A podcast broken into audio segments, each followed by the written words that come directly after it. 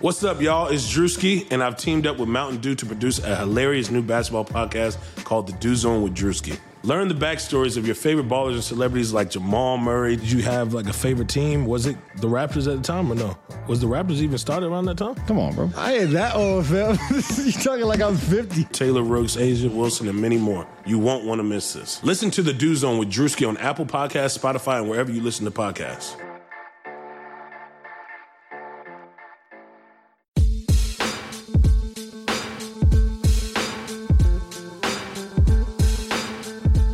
Welcome to episode 27 of the Clip City podcast. I'm your host, Jovan Buha, Clippers beat writer for The Athletic.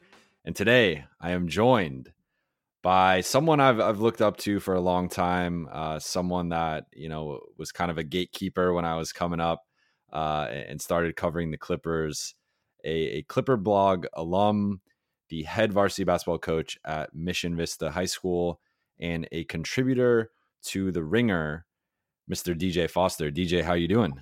I'm gonna start crying, yo. Jeez, get me all in my feelings to start this thing. Starting this one emotionally. this is like a reunion. I'm so excited. We're starting on time, which is amazing. I'm used to Clipper Blog Live, where we start two hours after we're supposed to. So this is amazing. uh, but how have you been, man? How's things? I haven't talked to you. Life is good. Coaching, uh, you know, Clippers. I'm very what, excited. What's your coaching style like? Who, who would you compare yourself to? That's a great question. Um, I, I, think I like to think of myself as like Mike D'Antoni, but I'm probably okay. more Vinny Del Negro than anybody. Uh, uh maybe more Dan D'Antoni. yeah, I'm the discount D'Antoni for sure. uh, that, that, that's pretty good. I mean, you could have could have gone with like uh, Steve Clifford or or something like that where it would have been a little questionable. But uh, I, am definitely it, stomping on the sidelines at shooters. Anyone that gets near me is getting a solid foot stomp. I, I, will say, I hope you're not Vinny Del Negro. I, I really hope. I think that's what well, we should well, all hope for. we'll, we'll, we'll, get into that later in, in this podcast, though. Uh, there, there's going to be some Vinny takes. Um, so the, you know, well, first off, I, I wanted to have you on uh, just because uh, I, you know, wanted to talk to you, and I couldn't think of really anyone better besides maybe Ka to to discuss Clipper stuff with.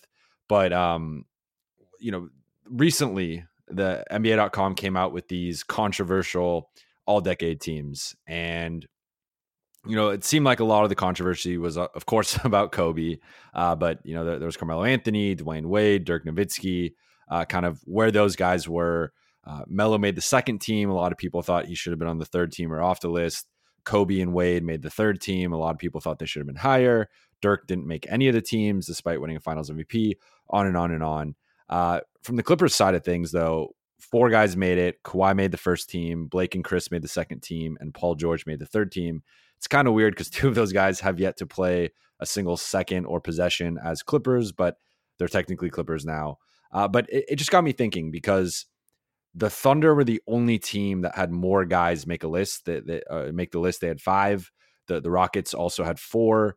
Uh, but this has clearly been the the you know the best ten year stretch in Clippers history by any measure. Wins, win percentage, you know, playoff appearances, whatever you want to say. Yeah. And it just got me thinking, what would a Clippers all decade team look like? And I wrote about it for the Athletic a couple weeks ago. Uh, broke it down team by team uh, so here are the ground rules, and, and then we'll get into it. You have to have three teams featuring three front court players and two backcourt players, same as NBA.com's teams. Uh, the seasons being evaluated are 2009, uh, 2010 season through the 2018 19 season, which would eliminate uh, Kawhi Leonard and Paul George, who again have, have yet to play officially as Clippers. And then there's no for, for me at least there was no kind of formula or, or tiebreaker that i considered but i just kind of threw a bunch of things together which were games played that really mattered to me yeah but games played minutes uh, per game averages advanced metrics playoff appearances playoff success and then of course a, just a touch of subjectivity with uh, you know favoring certain guys over other guys but uh, starting with the first team uh, I'll, I'll, quickly say my team and then we can get into your sure. team uh, my team is DeAndre Jordan, Blake Griffin, and Danilo Gallinari as the three front uh, front court players, and then Lou Williams and Chris Paul as the two backcourt players. Uh, what is your team? And and then kind of how did you decide who was going to make your first team and, and what were kind of the, the tough cuts from, from that first lineup? Well, the, the first thing I decided is that I was going to cheat because NBA.com didn't really follow their own rules either. So I thought, yeah, it was a little. You know, weird. like if they're going to bend the rules, if, if any team should be allowed to bend the rules and omit a small forward from the last ten years, it's the Clippers, right? Like I almost feel dirty yeah. putting any small forward in that spot just because the last decade it's all we've talked about right for how many years is the clippers need a small forward and they they finally got one in gallo but even gallo was more a small ball four playing out of position at the three in a lot of ways yeah so I went with CB3, Blake, DJ, obviously the the core three, the same as you. I went with Lou as well, but I, instead of um, throwing Gallo in there, I, I, cheated and I put JJ Redick in my first team. So I got CB3, Lou, JJ, Blake, and DJ. I like that. I mean, I think that's probably the the best representation of the top five. Um, you know, I I had some people push back with Jamal, yeah. and it kind of got into an interesting conversation of uh JJ versus Lou versus Jamal. Because for me, my spot, my you know, I tried to stick with more of like three front court guys, so I just threw Gallo in there. But for me, it came down to Lou versus JJ, and that was really difficult because. Uh, you know, I think JJ gave the Lob City team a, a different wrinkle that they hadn't had those, those first couple years before they uh, traded for him, and you know, he was so important right. to the offense. Uh, I always thought he was really underrated defensively. Uh, you know, so that's where even if you give Lou the edge offensively, which I guess he probably gets it, JJ is you know I think miles ahead of him defensively. So kind of factoring that in, the fact that he played you know multiple seasons for the Clippers, way more games, way more playoff games, like it was really tough for me to kind of pick between those two, but I just felt that with what Lou has been able to do in such a short amount of time over these last two years, uh, you know, including the the playoff heroics against the Warriors, uh, and that was that was actually kind of something I considered too, which is JJ's numbers have have historically gotten worse in the in the postseason. Uh, you know, it's kind of been a, a thing with him where teams will just drape the six six to six eight wing on him and and, and just kind of really dig into him and, and make life difficult. Whereas Lou, I mean, Lou was going against the Warriors, arguably the best team of all time, who had multiple All NBA caliber defenders: Andre Iguodala, Klay Thompson, even Draymond Green switching onto him. Uh, you know, like on and on and on. Kevin Durant, and he was cooking everybody. And you know, he, he didn't perform as well at home, but he was instrumental in both of their road wins at Oracle, uh, including that 31 point comeback. And for me, that that kind of gave it some extra weight. And also, I thought what was really important with, with kind of the Lou versus JJ thing was the team actually got better after the trade deadline in, in you know consecutive seasons, trading away the quote unquote best player, first Blake Griffin, then Tobias Harris. And you, kind of looked in, in both situations like, okay, well, the, the Clippers are giving up, they're tanking, the season's over.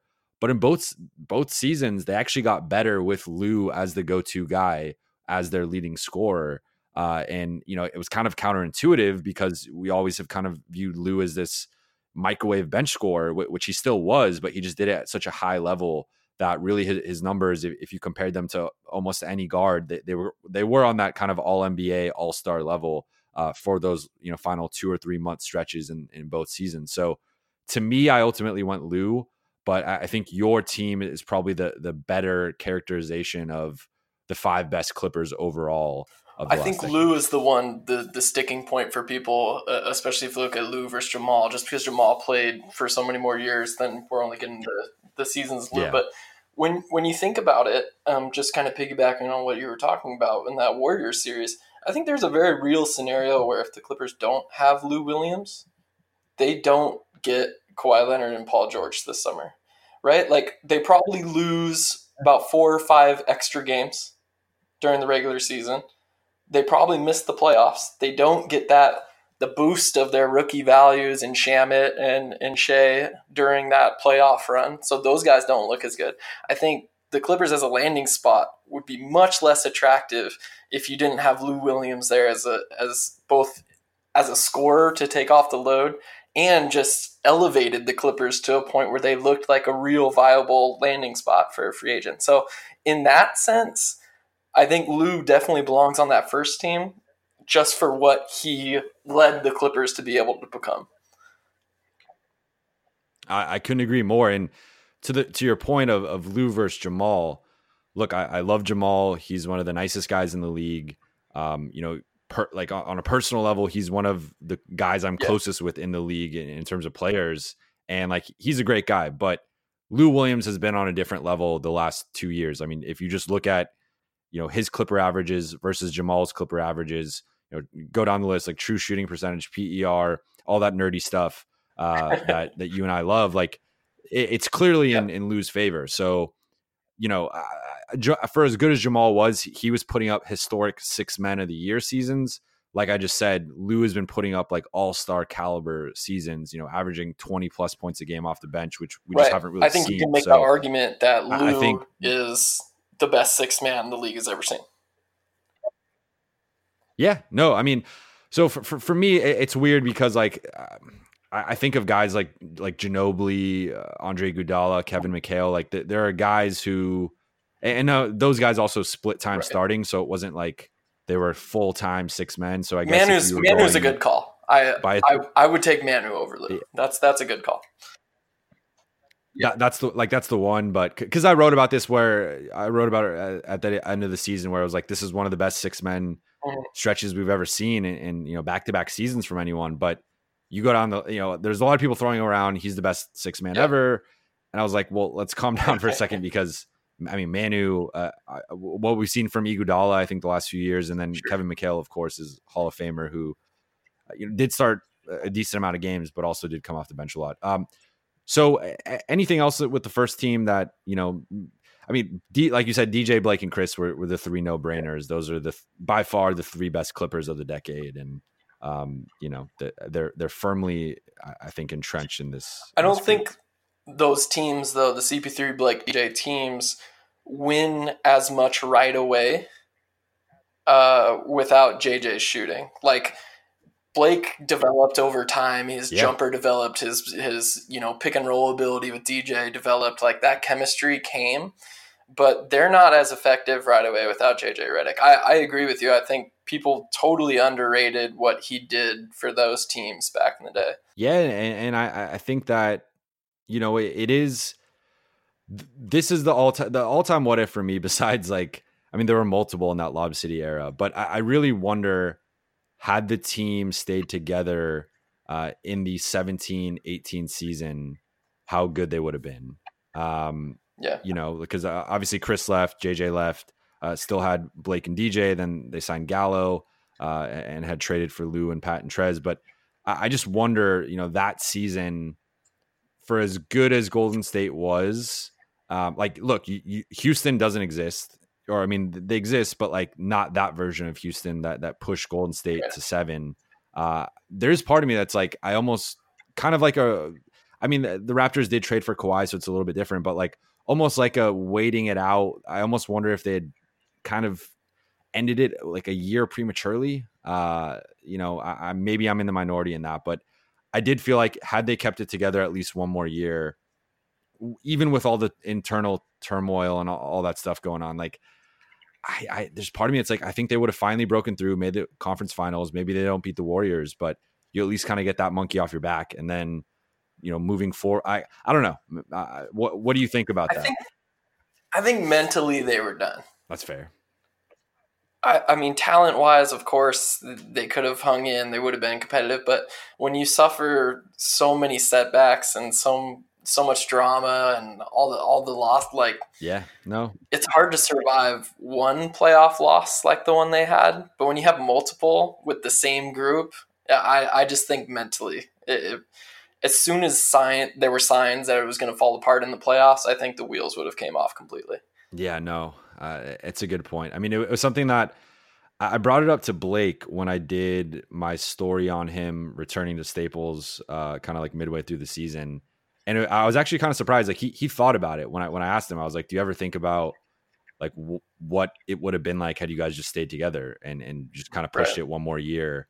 Um, and and he seemed to kind of be a little bit receptive to it. I mean, obviously he stayed and, and Chris left, so you can kind of re- read that at you know kind of at, at face value. But um, you know, he he did he, he agreed he agreed that yeah he, he, agreed that he he thought they would have been the second best team for sure uh, because that was that was kind of a yeah. weird year where the you know outside of Houston there w- wasn't really another elite West team um like you know I'm, I'm trying like you know like Portland wasn't you know that was the year Portland uh got swept by the the Pelicans and uh what U- Utah lost to Houston in the front like so eh, that was OKC losing to Utah yeah it was just kind of a weird it was yeah. a weird year where like there wasn't really another West threat. So I think the Clippers kind of could have stepped up as that Houston threat. And, you know, who knows? We'll, we'll never know. It's like you said, it's a bit of a painful kind of trip down memory lane, but it, it is interesting to think about. Uh, let's take a quick break and then we'll get into our second and third teams.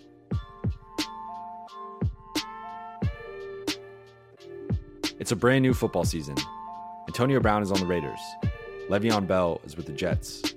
Odell Beckham Jr. is in Cleveland. But the one thing that hasn't changed is where I'm putting my money down on all the games. MyBookie is the place to bet on football every weekend.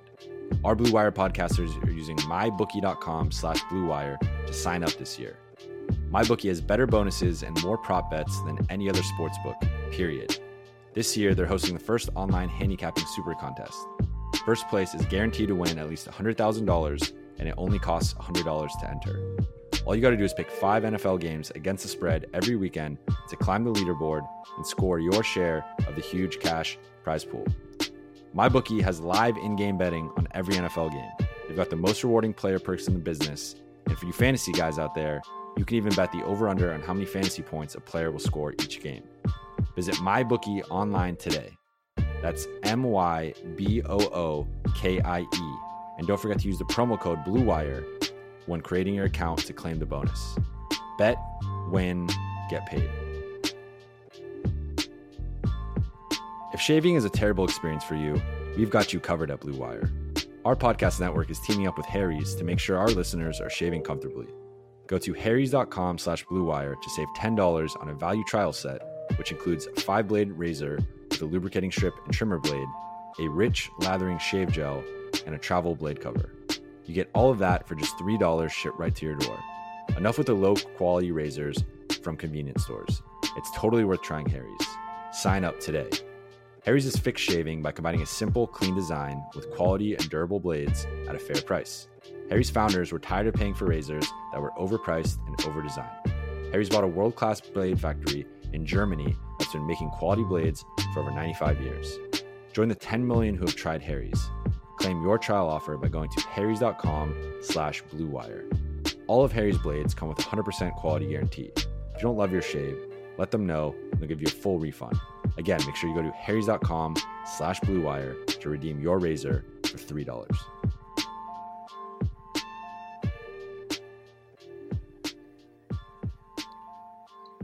All right. So, second team. Uh, let, us start with your team first, and then we'll get into my team, and then we'll we'll go back and forth. And because uh, th- this, I think, is, is kind of where things hinge, right? Like we, we kind of had the same top six, it seemed like, uh, yeah. or five or six, and uh, now I think this is where things get interesting. So, who who did you have on your second team? Uh, and, and then I'll share mine. I appreciate that you said hinge instead of gone off the rails entirely. Hasn't gone off the rails yet. Because you know, you know who I got in my second unit. Uh, well, I'm looking at it now. I got Mr. Eric Bledsoe, starting point ah. guard in the second unit. Uh, I'll defend that one in a second. I got Jamal, of course, who I think again you can put on the first team without any any complaints from me, just for the the longevity of what he did. Um, I've got Bledsoe, Jamal Crawford, Eric Gordon. Um, then I got Matt Barnes and I got Danilo Gallinari.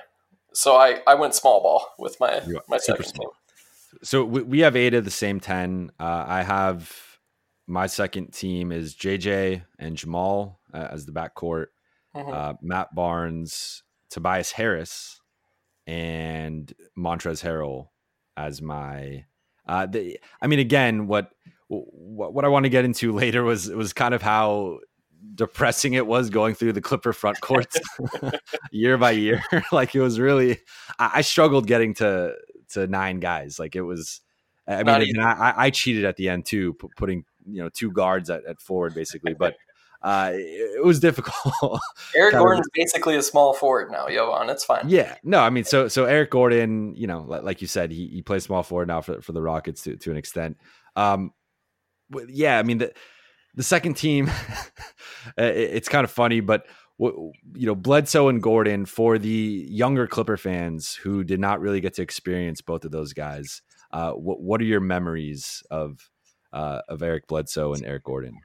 I mean, that was that was the backcourt we dreamed on, man. I mean, I, I still have the T-shirt. I have mm-hmm. the Eric and Eric and Al-Farouq and Blake and DJ. It was the under twenty two lineup. It was it was so fun to watch. Bledsoe was so out of control and just like chaos out on the basketball court. And the version of him you see now is like a, a much more refined version. Just imagine him like playing completely loose, and I I loved I loved that combination because Gordon was just like so straightforward and I mean picture perfect form, right? And everything fundamental and everything looks pretty and tight. And then Bledsoe is just out here just just doing whatever he was doing. And it was like it was this fun juxtaposition between between the backcourt where they played off each other well. And I, I just loved loved those two together.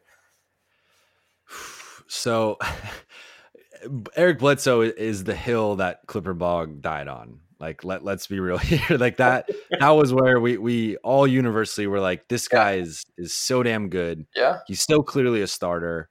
He's probably going to be an all-star and he should be playing way more than he is.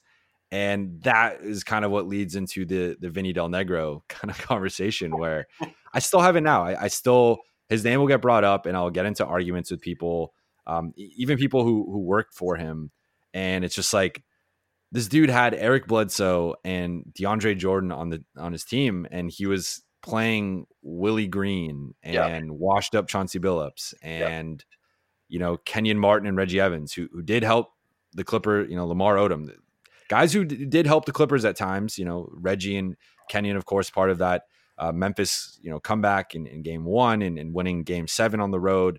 Uh, but still, it's like you saw kind of the immediate jump DeAndre took under Doc Rivers uh, in that first season in, in 13 14. Yeah. And similarly with, with Bledsoe, when he went to Phoenix, he immediately became an all star candidate uh, an all star type player, and, and, has been that now for a good you know six seven years. So eh, that's an that's kind of another what if where like you know I'll always wonder eh, had they kept Eric Bledsoe. Of course, JJ. You know, I don't think anyone knew how good JJ was until Doc kind of let him loose and Agreed. all the floppy actions and all that stuff. But Eric Bledsoe and Chris Paul, I, I do really think could have been ahead of its time as far as now a lot of teams are transitioning to double point guards, double primary ball handlers and I I think at, the time it, worked really well. We saw like kind of the, the one thing I, I think people forget was how good de- uh, you know Bledsoe was defensively. Oh, right? Oh, yeah. there, there was that conversation of Avery Bradley versus Eric Bledsoe as the best young defensive guard in the league, and you know I, am proud to say I was on the right side of history uh, on that one, as we saw with uh, uh, you know Avery Bradley coming to the Clippers later on, but um, what, yeah, like the, bl- savior of the Lakers, Avery Bradley. Uh, yeah, I mean, I mean that that probably deserves its own podcast. But anyone who thinks Avery Bradley's the answer is is going to be sad. And what's funny is it sounds like he's going to start, which you know, I we we saw how that worked out last season. But um, yeah. So anyone else like we we both had Jamal, we both had Matt Barnes. Matt Barnes is the other guy that I think never gets enough credit with the Lob City era, where you know, if you had to pick a real small forward of this of the past decade, I think it has to be Matt Barnes. Oh yeah, no and, question. You know, which eh, which of course is the problem with the Clippers small forwards over the last decade, but at the same time, I think he was uh, you know better than people remembered. Um, you know, he really carved out that three and D niche where he became a respectable three point shooter, even though defenses didn't really respect him yeah. and, and, played off him all the time. That actually kind of worked to his advantage, where you know, he was still shooting 36, 37, 38%. And I, I thought he was that kind of perfect fifth guy. Also, was, you know, I think his toughness was kind of an underrated aspect of it where Lob City was was a bit polished and it was a bit like the flopping and the whining and yes, Matt kind of played into some of that with, with the text and stuff, but he also was the backup to Chris and Blake, where if anything went down, Matt was getting involved. And I think they kind of needed that type of guy because they didn't really have anyone else kind of in that role. So to me, Matt is another underappreciated guy who I think really deserves more credit as a Clipper. Uh, that was probably his, his peak and, and his prime as a player. And, and I, I, think Matt, you know, really deserves more credit than he's gotten. I, I agree. I think one of the best uh, off ball cutters the yeah that era had. I mean, he wasn't a traditional spacer in the sense that he's like a 40% three point shooter like you might want around a team with Blake and DJ, but he created so much just by making smart cuts and really understanding what to do off the ball. And yeah, he, he added a lot of toughness, but he also added a lot of basketball IQ to that front court. And again, I think we think of Blake as kind of the finished product that he is now. And we, we think of DeAndre, you know, but things were rough with them IQ wise for a mm-hmm. while. Like they weren't understanding defensive rotations. Like they were kind of a mess out there on the court at times together. And, Barnes really kind of shored up a, a, lot of those issues defensively by being great on the perimeter, being able to guard up, guard down, and just make smart plays off the ball. So yeah, I I loved Matt Barnes. Um, for as much as I wanted the Clippers to have an actual offensive threat from the three point line, he he did a lot more than he got credit for. That another guy here, you know, that we kind of briefly touched on with the first team uh, was Danilo Gallinari, who I, I think, you know, it's tough because he, he didn't even play 90 games or at least 90 regular season games. I think with the play with the playoffs, he was around like 92, 93, something like that. But, um, you know, Gallo I think last season was overall the Clippers' best player. Uh, you know, he I think he he got a couple All NBA votes. Uh, he he was in that conversation. Uh, you know, it, it, seemed like most of the attention was always on Tobias or Lou, but Gallo really, you know, I, I thought, you know, continuing with the underrated theme, like Gallo, I, I think has been underrated the past couple years. Obviously, his first year in LA was pretty rough.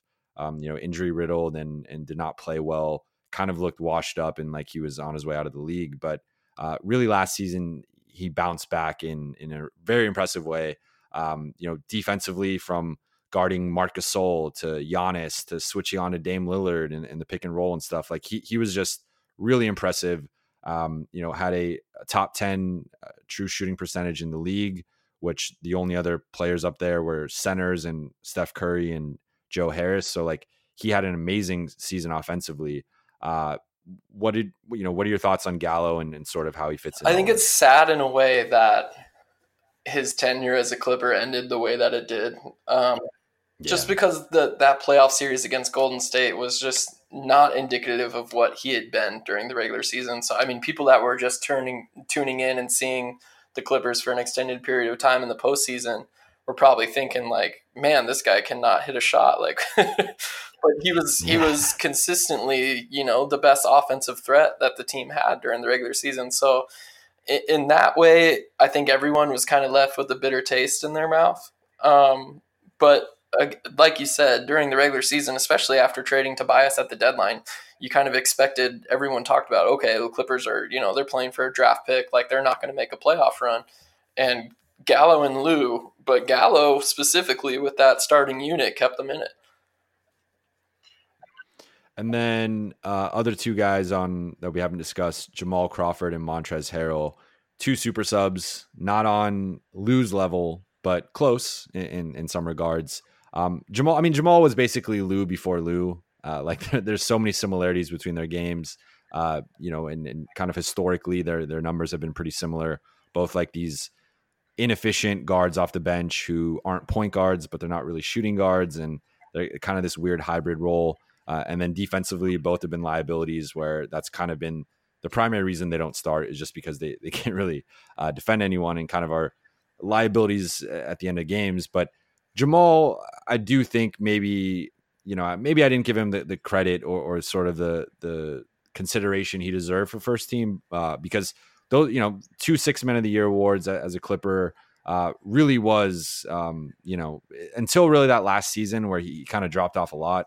Um, you know, was probably the best bench scorer in basketball, um, and, and, maybe arguably the, the best bench player in basketball over that period of time. But um, what's your favorite Jamal memory? I mean, I think just looking back on the second units that Jamal kind of carried, especially towards the tail end, right? Like how many just random washed oh, up veterans God. did he have to make work, right? I, I, I forgot about the Danny Granger era. There's so many. I mean, Lance Stephenson. There's Lamar at the end there. Like there's just a lot of guys that couldn't play anymore. Paul Pierce, right? Like Hedo Turkoglu. That that Hedo, I'll say was that that was my favorite of the washed up because like he would just come in and get hot and hit like two or three ridiculous shots and then not wouldn't see him for three more time, weeks. Like, yeah. I mean, like Spencer Hawes. like there was a lot of guys that just he was playing with zeros out on the court, or you know worse than that, and he kept kept games at, at least at neutral, if not put the Clippers in better situations to win. I've I've grown fonder of Jamal's tenure as a Clipper as I've had time to distance myself from it. I think back in the day it was it was like man, he's inefficient and look, he's shooting, you know, 41% from the field, blah blah, he's taking contested twos, whatever it was.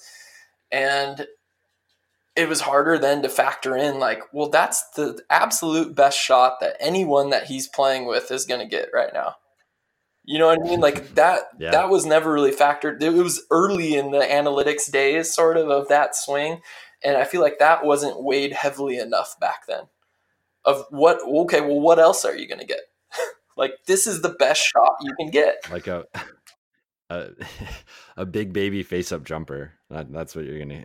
I mean, yeah, and and that's really like you know the the other thing that I mean I'm, I'm kind of spoiling some of the takeaways to, towards the end of this podcast, but I, I, mean the thing was of like how how badly those like early kind of the first well I would say most of the Lob City teams, just how badly they were constructed, uh, you know, especially on the bench, Terrible. where yeah. They like if you were saying if you were kind of averaging them out on productive, you know, competent rotation players, it was like 7.5 like, you know, throughout the 5 or 6 year stretch. Like that was it, it was kind of a you know, and even even what 14 15, which was the Rocket season, they had, you know, it, it was Jamal, Austin, and Big Baby, which was like at that point seven guys like Jamal. I mean, uh, Big Baby and Austin were like half a rotation player at that point. It was just like, yeah, they blew a 19 point lead in the second half, but they also were gassed, you know, after having a seven game war against the Spurs and, and you know, uh-huh. six games into that series. And it's like, you got, you're playing with seven dudes. Like, I, I, mean, that, that was partially a, a roster construction thing. And, and I think that's kind of been the, the biggest switch for the Clippers over these last couple years is just the job the front office has done since Doc transitioned out of that role and they brought in, you know, reinforcement after reinforcement and now have one of the deepest front offices in the league. Like you, you just kind of see it where you wonder like if they had, you know, this front office a few years earlier, what could have been possible? Like, you know, I, I think yeah. that they were, uh, you know, probably one to two competent rotation players away from potentially winning that Thunder series and potentially winning that Rocket series. Well, that was the frustrating thing, right? Is that there just wasn't any continuity with the role players. It would be four different guys off the bench with Jamal, it felt like every single year. Yeah. And if there's one thing that this new regime gets, it's that getting people in roles, even if it's not a starting role, getting people in established, defined roles and locking them up, right? Like the Lou Williams extension, the the Harrell deal, like getting them for multiple years, now you have something you can build around. Like you can fit other things around those guys. And one of the most frustrating things about the front office and the way they operated in over the whole decade, really until you know these last few years, is that they they never valued rookie contracts. And with rookie deals, you get to keep those guys for six, seven, eight years sometimes, right? And they just never had those guys who are going to be there from year to year. It just felt like it was just a, a, a constant revolving door of just Eastern Conference veterans who just could not play anymore. I think there's a trend there. I think some of those guys might have played Doc Rivers in the playoffs at one point. Uh, I'm, I'm, not sure. I'm not sure. I, I think I'm on. um, so let, us get into the third team. So again, there's some overlap here where like you know you had certain guys on on the second team that I had on the third team, and, and vice versa. But um, my third team, front court. This is where I cheated. Uh, Chris came in, who only played 108 games. It, it felt like it felt like more and less. Like I was like, it, it, the Kaman era didn't seem that long ago, but then it was. But then this also featured his All Star season, so that that is included. Uh, so it is kind of weird having the fourth Clipper All Star on the third team. But Chris Kaman, uh, Pat Beverley, and Austin Rivers. I cheated because both guys kind of essentially played like Austin played a lot of uh, you know backup three in that three guard lineup uh, in what 16 17 and a little bit in 15 16 and then Pat really became the small forward last season. Like if you talk to anyone on the coaching staff they considered Pat not Landry or Shea the small forward in that lineup. You saw him in the playoffs defending Kevin Durant in the regular season. He defended Durant LeBron Paul George on and on uh, he really was the three defensively in that lineup. So I do feel like it is a bit cheating putting a six okay. foot one and a six foot four guy uh, as front court guys, but you did it, so I'm okay with it. And then yeah, then I had I had Bledsoe and Gordon. It was kind of tough putting them on this team and, and not putting them on the second team, but I was more rigid with my positioning and you know, I guess if you're comparing them to JJ and, and Jamal, I do think JJ and Jamal are ahead of them respectively. But um, what what was your third team, and uh, you know, who, who did you enjoy the most on, on this team? Uh, positions are dumb. It's fine. Don't worry about it. Um, I had so I went. Uh, we we basically had the same guys in all three of our teams, and just combing through the last decade, it's really hard to find other guys who would be in, in this group of 15 players. Um, but I went with Patrick Beverley, Austin Rivers, Tobias Harris, uh, Montrezl Harrell, and then Chris Kaman as well. Um, is that All Star season from Chris Kaman in 2009, 2010? The most yeah. random All Star season. Anyway, it was his seventh year. This is like Jamaal Magloire All Star season. His seventh year, just kind of out of nowhere. It's not like the Clippers were amazing that year. Uh, 18 points, nine rebounds a game. Go, Chris. I mean, yeah, no, I, I remember. What, what there was some moment in the lock. Didn't he say something in the locker room? I, I'm trying to think. there was like some moment that went. It was like something about. I don't, I don't know. Prob- probably Chris was a, a very weird guy. the one year that I worked with the Clippers, Chris was was still there, and uh, he was just like very interested in like in video editing software and was like things that you wouldn't expect a hunter from Michigan uh, to be all that interested in. But he, he was he was a odd guy for sure. So for, so for me, I, I put I had Trez on my second team and, and came in on my third. Um, that was partially yeah. a, a, games played thing where Trez played uh, 50 more games. Statistically, you know, per game averages did favor Kaman, but uh, is like advanced stuff like PER, win shares, box plus minus, you know, real plus minus, all that stuff. Yeah, like, a monster is decidedly in his favor. Um, and you know, just exactly like I, I look back at, you know, first he was part of a playoff team, and then in the playoffs, I thought he was probably the best overall big man in that series. Probably him versus Draymond, but um, he was kind of pushing the the Warriors bigs around like ragdolls out there, and uh, yeah. I just thought he was really impressive. Uh, Pat and Austin, you know, not really names you would necessarily associate. Like with, with Pat, it's it's just a games played thing, um, where he's only played 89 games as a Clipper uh, in the regular season. But you know, look, this guy's been the heart and soul of the team for the last two years, especially this past season. Um, you know, I think is as beloved of a Clipper as really almost anybody. Like he's quickly climbing up that list, and I really think his impact has just been instrumental. And you just look at the way that the team played last season with, with, the comebacks that they had, just the mentality they had in the locker room. Like that was all Pat Beverley. And, and Pat really was like that, you know, when you kind of hear the, the intangibles and, and kind of some of the cheesy cliche stuff, like that really applies to Pat Beverley. Like he really had that type of impact on the locker room. And then with Austin, um, you know, Austin's such a polarizing guy where there's still, you know, there are people that didn't like that I put him on the list, and and there's still some Clipper fans who who never came around to him fully. But Austin, you know, I think back on that 2016 playoff series against the Blazers and the bloody eye, and you know that team kind of playing, knowing their season was over with with no Chris and Blake.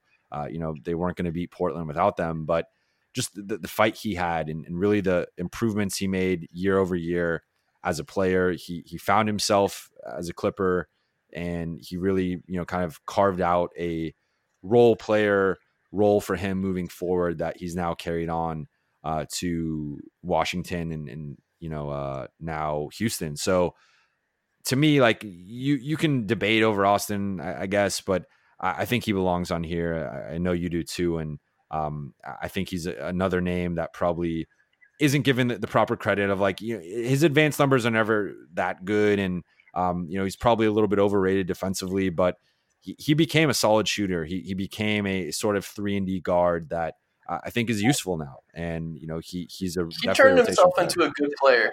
The last the last two years that he was a Clipper, he was with the team for four years total.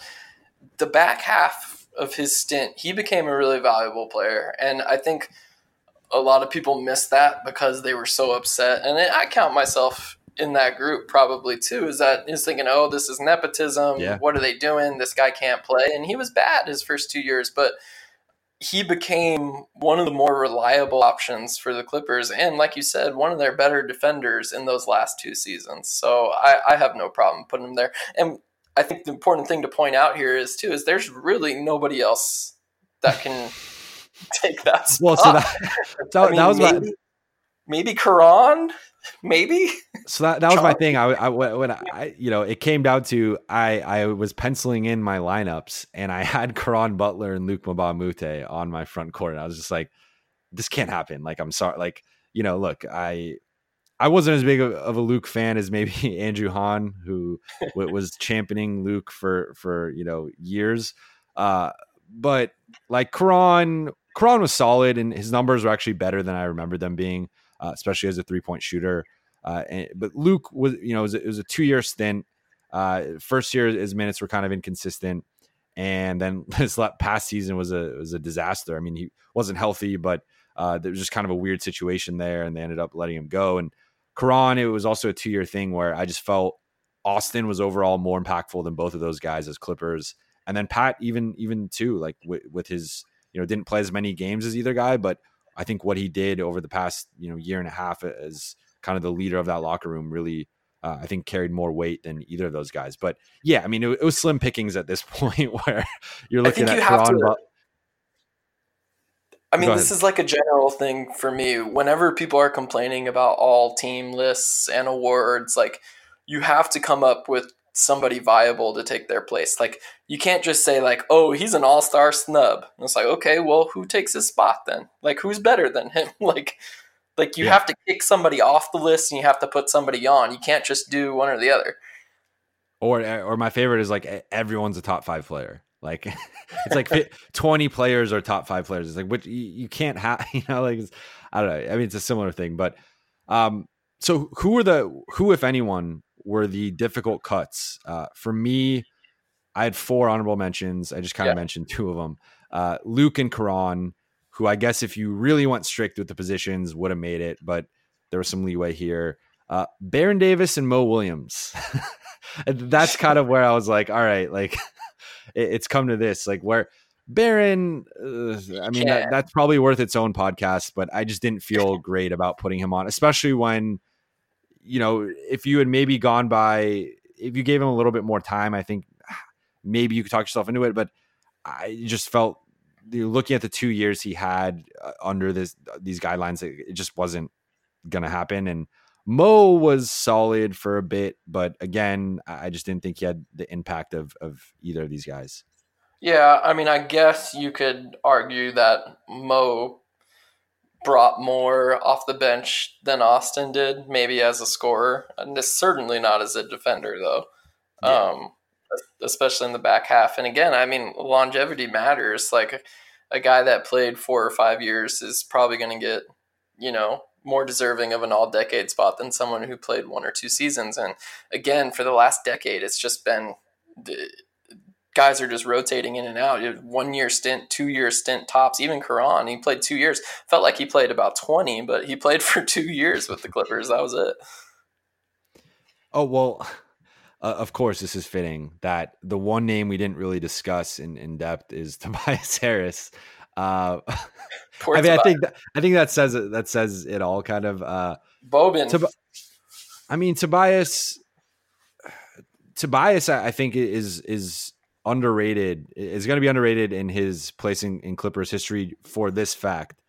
He, the, with the way he played last season, they got such a good trade package from Philly, and that really was kind of you know the Blake domino. Well, really go. I guess going back to the Chris domino was, was kind of what set everything in motion. But like the Blake domino was a big thing that led to Tobias. But Tobias, I mean, yeah. w- without trading Tobias eh, because of how good he played, you don't get Landry Shamet, you don't get Ivica Zubac, who the Clippers flipped Mike Muscala to the Lakers for, and you don't get Mfiondu Kabengele, who the Clippers got uh, by from, from Brooklyn by trading that Philly 2020 pick um, that they got from the Harris deal. So, you know, outside of how good he was on the court, which again, you know, borderline all star, uh, you know, probably a fringe All NBA guy, maybe for that third team spot. Uh, and you look, you, just got paid by Philly, uh, got a got a max deal off of you know largely his play with the Clippers last season. Uh, again, like, but what they were able to get for Tobias, I, I think, really speaks to how how good he was and, and how kind of his trade value across the league and, and, the player he became as a Clipper. It's funny to really, when you analyze that trade too, to have like the utmost respect for Tobias and how he plays and the kind of guy that he is, the character that he is, and really appreciate all his talents and still just think like, man, what a terrible trade for them.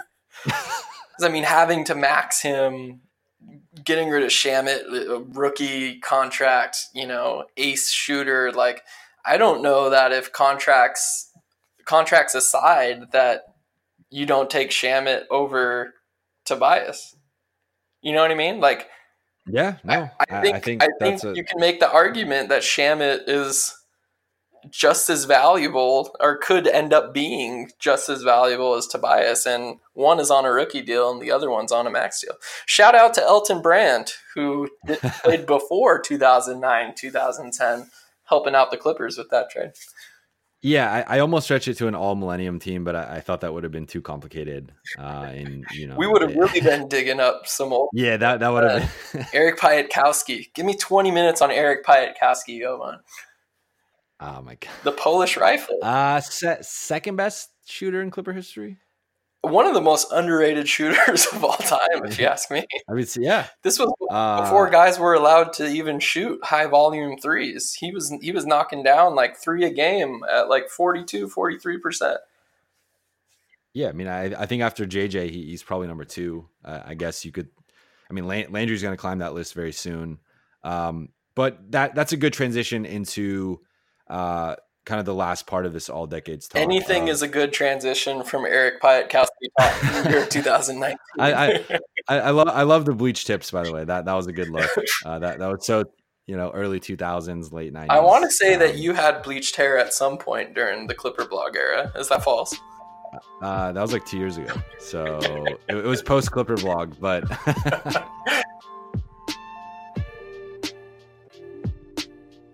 Guys are terrible at taking care of their health. Whether it's a knee injury, a bad back, or something worse, guys are usually more comfortable rubbing some dirt on it than seeing a doctor. The same is true for erectile dysfunction. Studies show 70% of the guys who experience ED don't get treated for it.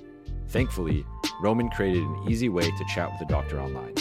With Roman, you can get medical care for ED, if appropriate, from the comfort and privacy of your own home. You can handle everything online in a convenient, discreet manner. Getting started is simple. Just go to getroman.com slash bluewire and complete an online visit. If your doctor decides that treatment would be appropriate, they can prescribe genuine medication that can be delivered in discreet packaging right to your door with free two day shipping. Guys, go talk to the doctor. Erectile dysfunction can be tough to tackle, but it's really important to get checked out. With Roman, it's easy to connect with a doctor. Just go to getroman.com slash bluewire to get a free online visit and free two-day shipping. That's getroman.com slash bluewire for a free visit to get started. Again, getroman.com slash bluewire. Uh, the 2020s. So looking ahead, you know, next time, you know, if if we're lucky enough to do this in 10 years, uh, and having this conversation, and we're looking back at the 2019-20 season through the 20 28 29 season. Um, Are we be alive? Obviously, we then? don't know. I don't know. I, I hope so. I hope so. I don't At know. point, I, I, there might not be an Earth. Um, but if we are alive and, and we're still doing this and, and ha- having this podcast talk, uh, we, we don't know who's going to be on the Clippers in 2025 or 2027. But with the knowledge we do have of who's under contract, how young they are, where they kind of project into the team's future, who are you interested in as a potential 2020s uh, all decade Clippers guy? I mean, I think the obvious names are Kawhi Leonard and Sure. Paul George, but outside of that, um, and maybe we could get into that too if, if you want to talk about that. But you know, outside of those two, who are some of the names you have an eye on? Yeah, there's interesting ones. I mean, Lou is is probably going to be approaching the tail end of his career relatively quickly. Yeah. Um, although it seems like he'll be able to score forever, I don't know if he's going to play much past 2024, 25, right? Is he still going to be in the league five to six years from now? Probably, probably not. I, you know, Probably not, right? So I don't know if if he gets a spot. I mean, Shamet, I think, is the obvious one, just Yeah. as a shooter who's who's on a long contract, who's going to stick around and knock down threes at a high rate. Um, Kawhi, Paul George, obviously. Trez is the interesting one to me because he's going to play himself into a huge contract at some point, and I don't know if it's going to be with the Clippers just because of the way the you know the salaries are set up with George and Leonard. I don't know if they can make Trez kind of the the third banana uh, and pay him the kind of money that he's going to earn. yeah. So he's an interesting one to me. What do you think about that? Yeah, no, I so I'm looking now at my list. I had near locks for the 2020s, which now I kind of regret saying that. I mean, I had Kawhi, PG, Landry, Trez, and, and Pat. Uh, Pat, it seems like will play. I mean, look, with this front office, you never know when they're going to flip someone. Like, you know, they, they've pulled off trade after trade that came out of nowhere. So I guess no one's really safe. And Shea was someone they didn't want to trade. And, you know, he probably would have been top this list um, had he still been on the team. But Yeah. I- like you know, so Pat, it looks like he's going to get at least two to three years as a Clipper, which I, I think will be enough to probably get him at least on the third team potentially. Pat's but going to play until he's 47 years old. I, I get strong Andre Miller vibes from Pat. Like he's just going to, because he just loves it too much. well, and and Pat's another one where I, I think you know, like we we talked about, or at least you know, I kind of focus more on like his off court stuff in the locker room, but like on the court defending Kevin Durant, you know, did as, as good of a job as you could before he just went supernova. You know, became clearly, or, or at least probably the best player in the league over that stretch where he was just averaging 35 plus uh, into that Rocket series. Um, you know, but but Pat's defense, his ability to defend multiple guys and, and step up, you know, defending LeBron in that game that basically knocked the Lakers out of the playoffs in March, uh, defending Paul George, defending Dame Lillard and CJ McCall, and just kind of stepping up and defending everybody. And then offensively, I think really an underrated player. Uh, I keep using the word underrated. I got to think of a different word, but uh, just kind of a, a underappreciated or, or just not properly recognized player offensively. Like I think just, just his, uh, you know, his ability to run pick and rolls and and find Ivica Zubac or, or find Trez and just just keep the offense moving. You know, he's not really a primary ball handler necessarily, but uh, just his ability to secondary play make, um, you know, hit threes at a really high rate last season, uh, just drive into the teeth of the defense, kick out. Like he just does a lot of the small things that don't really go, you know, kind of get noticed or appreciated. That I- I think Pat is a much better player than people give him credit for. and players like him too, even though it seems like you know point guard would be the position that you'd age out of the quickest. Um, it seems like like savvy veteran backup point guards are always hanging around. Like these guys that are like 36, 37, like they they still can capably run a second unit and get them into their sets and defend their position. Like I can just see him lasting a lot longer than he has any business doing, um, especially if he And- stays and- healthy. If he stays healthy, that's the main thing. And, and I think he's a perfect fit in this type of situation where you saw how good he was in Houston as he's basically the ultimate three and D point guard where he doesn't need the ball. You know, he he can run the offense, he can run pick and rolls, he can attack closeouts if you need him to, but he's also perfectly fine giving the ball up to a James Harden, to a Kawhi Leonard, to a Paul George, and standing, you know, in the corner and spotting up, or Right. again running secondary actions on the weak side. Like however you want to use him, he's versatile enough to do that offensively, and then defensively, again, can cover for guys. But I'm just imagining this Kawhi, Paul George, Pat, you know, trio defensively, and it's just it's scary. Like I, I, I get that they're the Clippers aren't the perfect defensive team. I know, for example, like uh, you know, like Nate Duncan and Danny Leroy are pretty low on them, especially Nate defensively, where he- thinks they're going to be around league average, maybe even I think word. I I don't want to put words in his mouth, but somewhere around league average. Uh, not too high on them defensively, but I don't really understand that.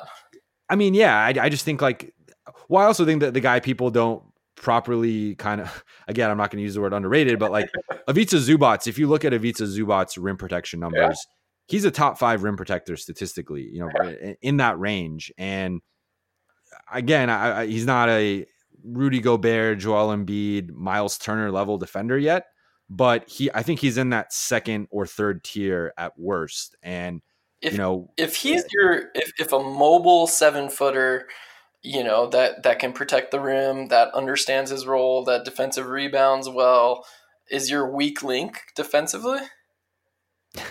Like how Well, does that, yeah, how does that no, equal yeah. average? Like if he's technically your worst defender, I don't. and, and that's the thing. I, I think you look at their projected starting lineup is. I mean, it, it depends who you talk to, but it sounds like it's probably going to be Zubac, JaMychal Green, uh, Kawhi, Paul George, and Pat. Yeah. Uh, and that's five plus defenders, in my opinion. Uh, Yeah, like that, you know, I mean, I can. clear. I mean, clearly three of them, but I, I think, or even I'd say clearly four of them. Like JaMychal, JaMychal's probably the weak link, honestly, of, of those five. And if JaMychal Green is your worst defender on the court, you're in pretty good uh. I think that's saying something. Yeah. Uh, and then off the like Landry, we saw what he did against Steph and Klay in the playoffs. Uh, Really stepped up in uh, you know an impressive way. You got Moe Harkless, Rodney McGruder, uh, Trez, who is also an, another polarizing kind of defender, but I think especially against second units can, can more than hold his own. And or uh, you know, it's just like I I don't like. I think they have more you know above average plus defenders than than not. Really, the only weak link in the kind of you know nine ten man rotation is Lou Williams, who you know yes that comes with its own kind of difficulties, but really now I, I think with Kawhi and Paul George, you don't even have to close games with Lou if you don't want to. Like Yeah, you know, don't. I think the one the one thing Lou brought that you needed him out there was shot creation. Well, now you have two guys who are better at him, uh, you know, better than him at shot creation, uh, and also much better defenders. So it's like to me, if you want to close with with Pat or Landry instead of Lou, like I know it sounds crazy for some people, but I don't really see the, the issue yeah, with that. the- so well, they were regardless, the Clippers have the versatility to kind of mix and match. Agreed. I think the counter argument that you make is, you know, maybe Kawhi plays 60 games, maybe Paul George misses Yeah, a, a yeah. healthy chunk, and then you know you're not you're not getting the same defensive impact just because they're not out on the floor as much. But the Clippers were 21st in defensive efficiency last season, with you know with Gallo and Tobias Harris and you know some guys that are okay defenders, right? Not, not world beaters, but you're replacing them with two of the best defenders in the league with Kawhi Yeah. and Paul George. No, I like mean, that's that's got to give you a, at least a sizable bump. Yeah, and you know, I I think we're in agreement here, and I, I think to your point, like I do think I guess the the games played will kind of determine their ranking, but I, I'd be surprised if at least one healthy, you know, that starting lineup, or just kind of the the games played with Kawhi and PG together uh, versus without either one of them or, or both. Like I, I think there's no way they're not a top ten defense, if not top, you know, close to top five. Uh, I think w- when those guys are healthy. And I think we still need to uh, we need to factor in Doc too. I mean the it, the continuity that he's kind of created. It's his system. the The role players know his system. Like the guys that have been around understand what they want to do in pick and roll coverages. Like the Clippers have the advantage of not being this brand new superstar team built from scratch of just a bunch of guys coming together and then picking random role players, right? Like they like like the the first years of the Heat team, um, they weren't just making a new team. They have pieces in place. They have guys that have been with Doc that understand what he wants. So I, I think there's some carryover too that's going to help them quite a bit. Yeah. So other names I had to watch, um, which I mean, at, at this point, I, I, guess this is almost like three quarters of the roster, but uh, Zubac, who, uh, you know, it seems like for all intents and purposes is the starting center moving forward, or at least at worst, you know, if he transitions to a backup center role, at seven million dollars a year, that's not really going to kill you. A contract. That contract. Yeah, I think he should perform to that, if if not exceed it.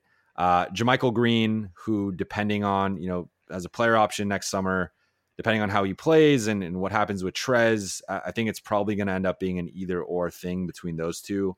Uh, and who knows? Maybe JaMychal is the one that's kept because he, he's probably going to have a cheaper price tag than Trez.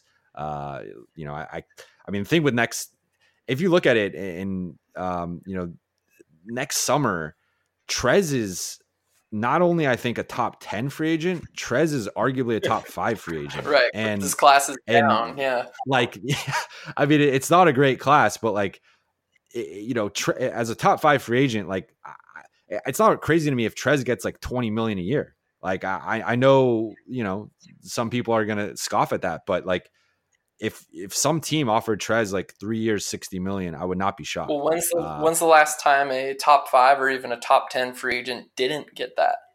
Yeah, no. Uh, that, that I mean, that's the thing. So, and if you're the Clippers at that point, like it, it's really going to depend on. Um, so I, I don't want to spoil a story I'm, I'm working on, but it. it's it's supposed to come out tomorrow. So um, I am writing about Trez and um, you know, like this summer, he's really focused on expanding his perimeter play and really, you know, next season is trying to gear up to have at least the versatility to hit threes consistently, to make plays from the elbow and and you know from the top of the key and you know whether that's you know driving for himself or kicking out to, to shooters and, and creating stuff for, and we saw some of that last year where um, you, you, saw his playmaking out of the pick and roll uh, you know, he was finding guys you know easier, and his, his assist percentage went up a, a bit and stuff. But uh, you know, he only attempted uh, nine nine percent of his shots came from ten feet and beyond last season. So he still was a very paint bound player.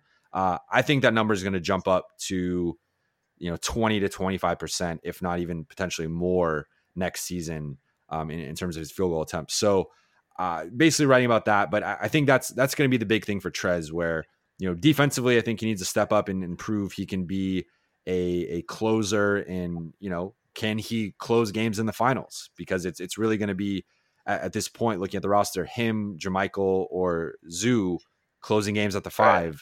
You know, I think it should be Trez, but can he you know hold up defensively well enough uh, to do that?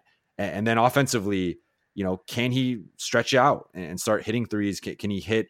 You know, you don't really want to take a lot of long twos, but like if he at least has that shot in his repertoire and can stretch defenses out, I think that makes it easier for him to play with Kawhi and Paul George and actually just makes them more dangerous offensively. So I think for Trez, a lot of it's going to come down to how he plays next season, how he fits with Kawhi and PG, and kind of if he can eventually kind of make that transition to becoming a starting center, because you, you don't want to pay a backup center twenty million dollars a year. Like that is just right. you know I know starting and versus coming off the bench isn't the biggest thing uh, anymore, but again, like if a guy's only capable of playing twenty five to twenty eight minutes a night, you don't really want to play you know pay that guy twenty million uh, a year. So that to me is kind of the thing to watch with Trez is can he get better? Can he expand his game? And, and how does he fit with Kawhi and PG? Because if he fits great, you pay that 20 million and, yeah. and you move forward. If he doesn't, uh, which is kind of how I'm, you know, wondering like maybe you, you let him get that money elsewhere.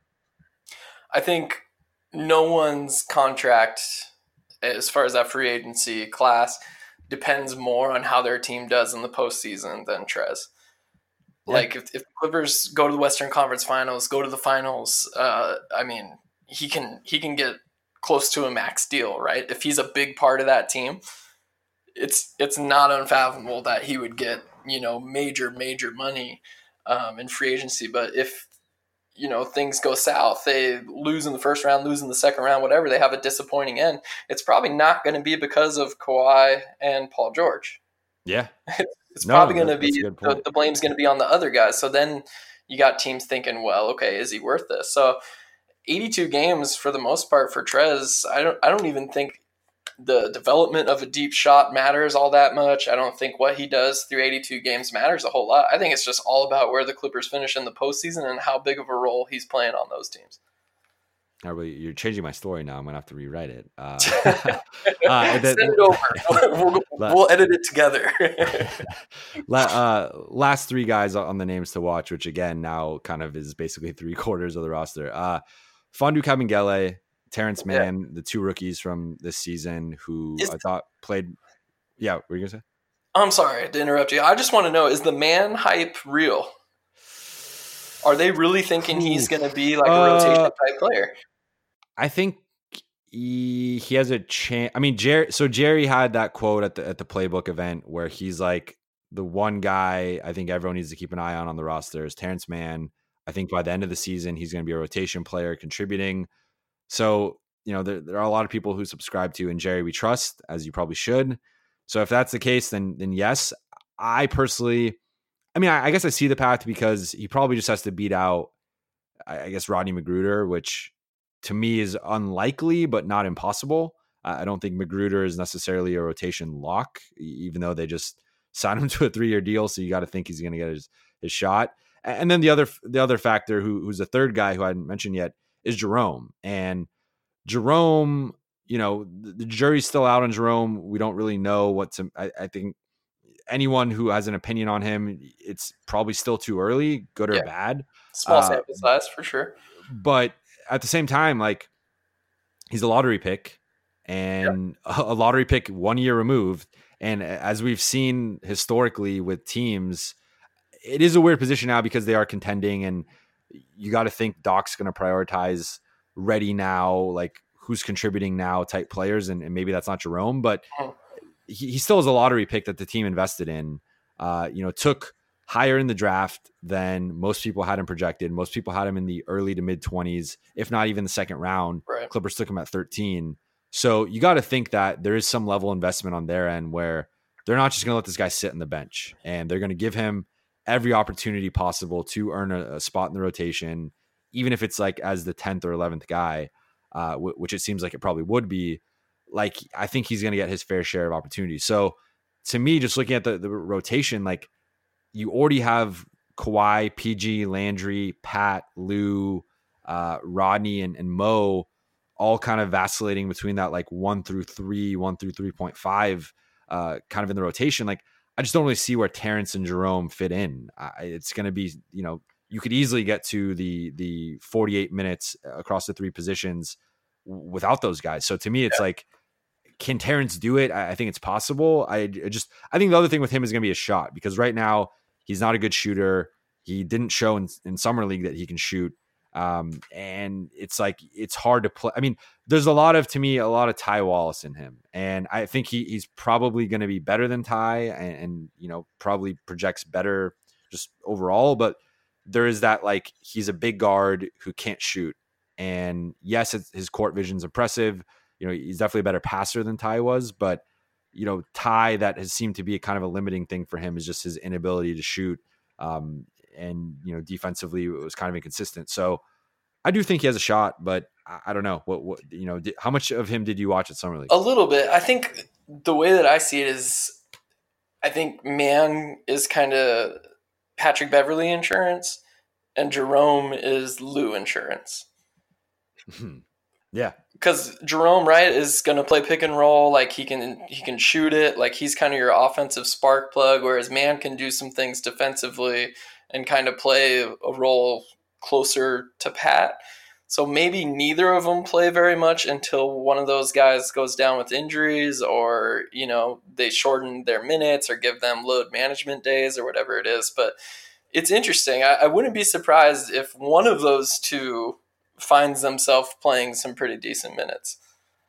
Yeah, I mean, in theory, I think Jerome fits a, a need for the second unit where if again you go with the proposed starting lineup of, of Green at the four and, and you know Pat at the one, um, I think you know Lou tries pick and roll with Jerome and I mean Jerome and Landry spotting up uh, yeah, around that like that, that's so, you sure. know that, that's kind of insane. Uh, you know I, I think Landry is going to be someone to really you know I'm interested to see his role next season. He's going to have the ball more, play some point guard, um, in, in playmaking stuff. But you know him and Jerome spacing that pick and roll with probably Moe Harkless at the four, like that's a pretty good second unit and, and you know that to me is kind of the the differentiator with the Clippers versus other contenders is I you know Milwaukee to me is kind of eight or nine deep. Uh yeah.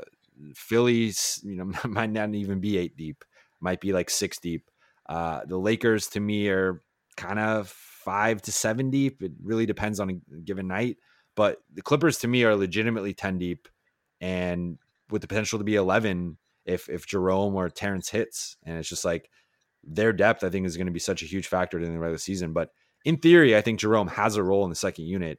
It's just a matter of does he shoot the ball well enough, and can he at least hold his own defensively a little bit? Um, I just want to say that I love that we got here. I knew we were going to at some point. I'm glad that we got to talk about the 11th and 12th men on championship roster. Just reminds me of the old days of you know spending hours talking about Brian Cook and whether he could contribute or not. It's beautiful. Shows how far the Clippers have come. For sure. Um, but anything else you want to talk to or talk talk about? You know, this is um, we don't get to do this all the time. So, uh, any Clipper, I mean, I think we kind of hit we hit a lot of we stuff, did. but um, anything Clipper related that's on your mind? Uh, any thoughts on the potential rebrand? Oh, I love it. I think you go back to those those orange, the orange baby blue look. I'm I'm all in. Mm-hmm. The couple of pictures that that you had on your um that you retweeted on your Twitter account, those are beautiful. Let's like yeah, let's no, do it. Uh, I I mean the so I, would forgotten. Well, I knew the the Knicks were blue and orange, but this would be a different version. Yeah, I had forgotten the, the Thunder kind of not the same. That It's not same, the same. But but the, but the Thunder have probably the worst logo and and you know jerseys. Arguably, yeah, no league, team is so. in more desperate need of a rebrand than Oklahoma City. So uh, yeah, I think the Clippers, I think the Clippers are, uh, are fine. I don't love the logo like everybody else. I don't love most of the jerseys, but they have one or two that that work. I, I mean, I don't think they need a rebrand. I do think it would be cool though, especially when you move into the new building. I think once you get once you get to move into the new arena, maybe you rebrand then. Maybe you have a championship banner to hang up at that point. what What about the name change? What, would you? I would just. I'd keep it Clippers. Embrace your past. You know, you can't run from your demons, Jovan. You have to embrace. That's fair. I mean, I, I think yeah. My my thing. So I talked about this a little bit last time with um my buddy Jack Appleby, who's into branding and marketing and advertising and stuff because uh, I thought he'd have an interesting perspective on the whole like rebranding and changing the colors and changing the name and all that stuff.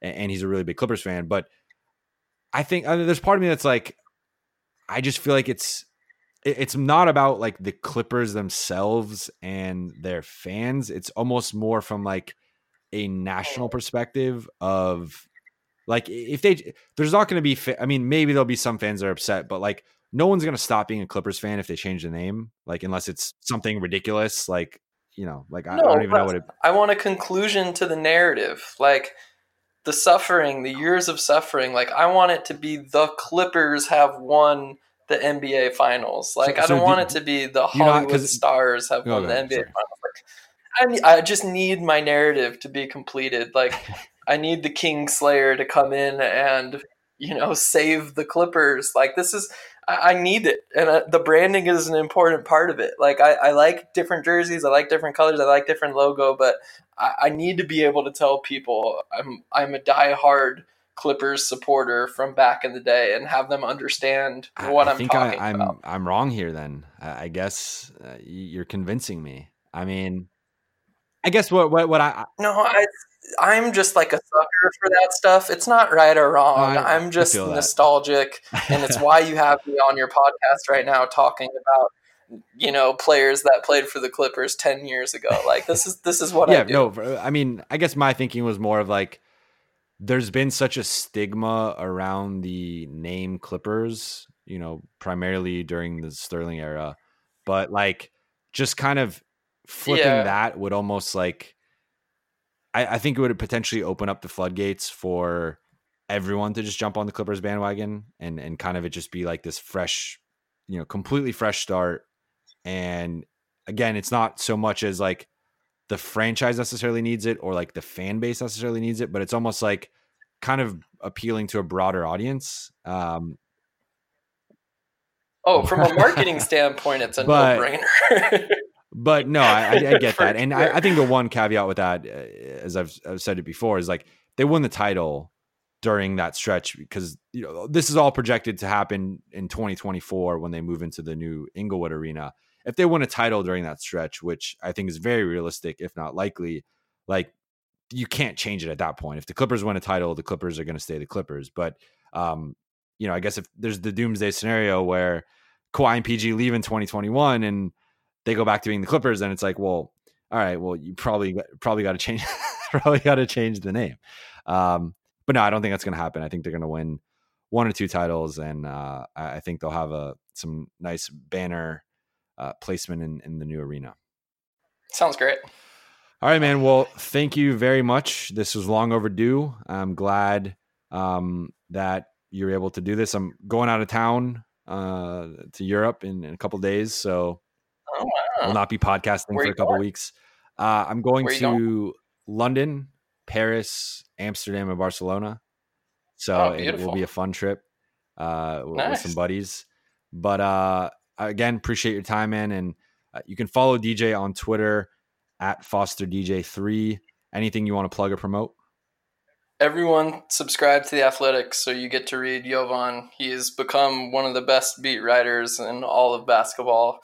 Uh, informative, smart, funny, great content all the time. It's it's worth every penny. If you're somehow listening to this without being subscribed to the Athletic, you need to go do that. Jovan can't miss stuff, so go do it. Thank you, man. I, I really appreciate that. That uh, that means I love you, brother. I love you too, man. You I know. I'm glad we did this. This was long overdue. Me too. Um, but all right. So as always, um, if you have not subscribed to the Athletic, as DJ just said, um, you could subscribe for the price of a cup of coffee. Uh, and if you want to test it out, there's a one week free trial. Um, if you like it, you can keep subscribing. If not, you could unsubscribe. But I highly recommend against that. Um, you can follow me on Twitter and Instagram at Jovan Buha. That is at J O V A N B U H A.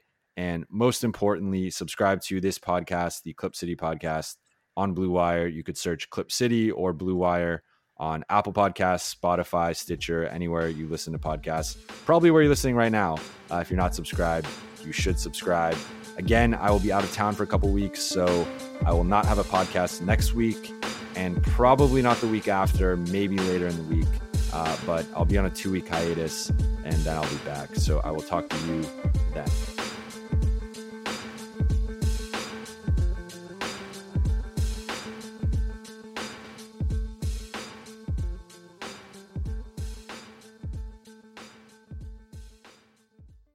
Nobody builds 5G like Verizon builds 5G because we're the engineers who built the most reliable network in America and the more you do with 5G, the more building it right matters. The more your network matters. The more Verizon engineers going the extra mile matters. It's us pushing us. It's Verizon versus Verizon. 5G built right from America's most reliable network. Most reliable based on rankings from RootMetrics second half 2020 U.S. report of three mobile networks. Results may vary. Award is not an endorsement.